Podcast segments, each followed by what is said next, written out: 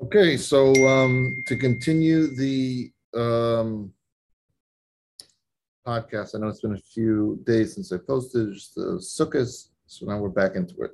So last last thing we discussed really, we're talking about the the, the trait of Zahiras, which is total um, awareness of uh, you know total awareness of, of your actions and you shouldn't be uh, like the Ramchal says. You should not be like a blind man walking along the, the, the, edge of a river. And we see that, that the Jews were punished because they afflicted their eyes and were not monitoring their ways. You should be aware of what you're doing. A very very important concept. So to continue, we should understand that this concept of not being aware of our ways is a tactic of the Yetzer Hara, and it's very very cunning. What does he do? He burdens people with constant business and, and toiling and, and working hard and just life. He busies you with life to the point that there's no free time to contemplate and examine what path they're traveling on. This, what the Ramchal is about to say right now, is a very important point. Why does the Yetzer Hara do this? Why does the Yetzer Hara keep us so busy that we have no time to stop and think about what we're doing. Because why? The Yetzer Hara knows, and this is a very true concept. The Yetzer Hara knows that if people would just pay a bit more attention to their actions, they would no doubt begin to reconsider all their improper actions immediately and regret their misdeeds. And the regret of their misdeeds would grow stronger inside them to the point that they would forsake sin completely.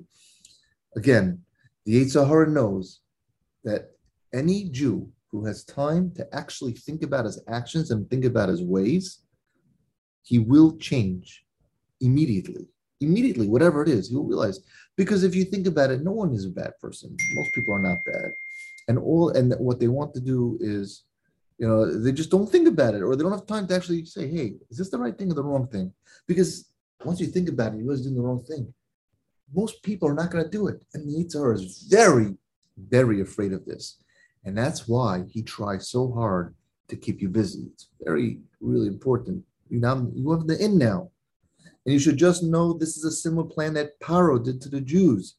He said when Moshe came to him and said that it's time to let the Jews out, what did he say? Let the work be heavier upon them.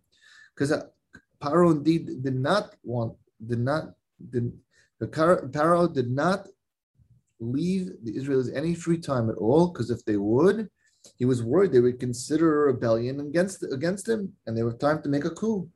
Rather, he endeavored to divert their minds from any contemplation through the pressure of constant, unremitting labor. It was very hard labor. This is precisely the strategy that the Yetzer Hara uses against us.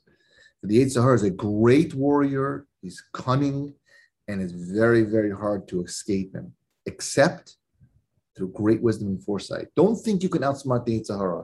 He's the most powerful angel that God created. You cannot outsmart him, not without the help, as we're going to see in a, in a, in a, in a second, without the help of, you know, the wisdom and great, great foresight.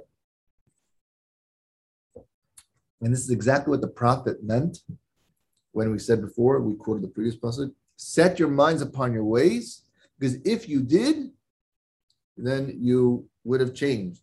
Give your give not sleep to your eyes nor slumber to your eyelids. Escape like a deer from the hunter's hand. And our sages of blessed memory stated, whoever praises his ways in this world will merit to witness the salvation of the Holy One, blessed is he. Incredible. This is very important. Anyone who who um, praises his ways, who monitors his ways in this world, will merit the witness of the salvation as we, I'm assuming Mashiach.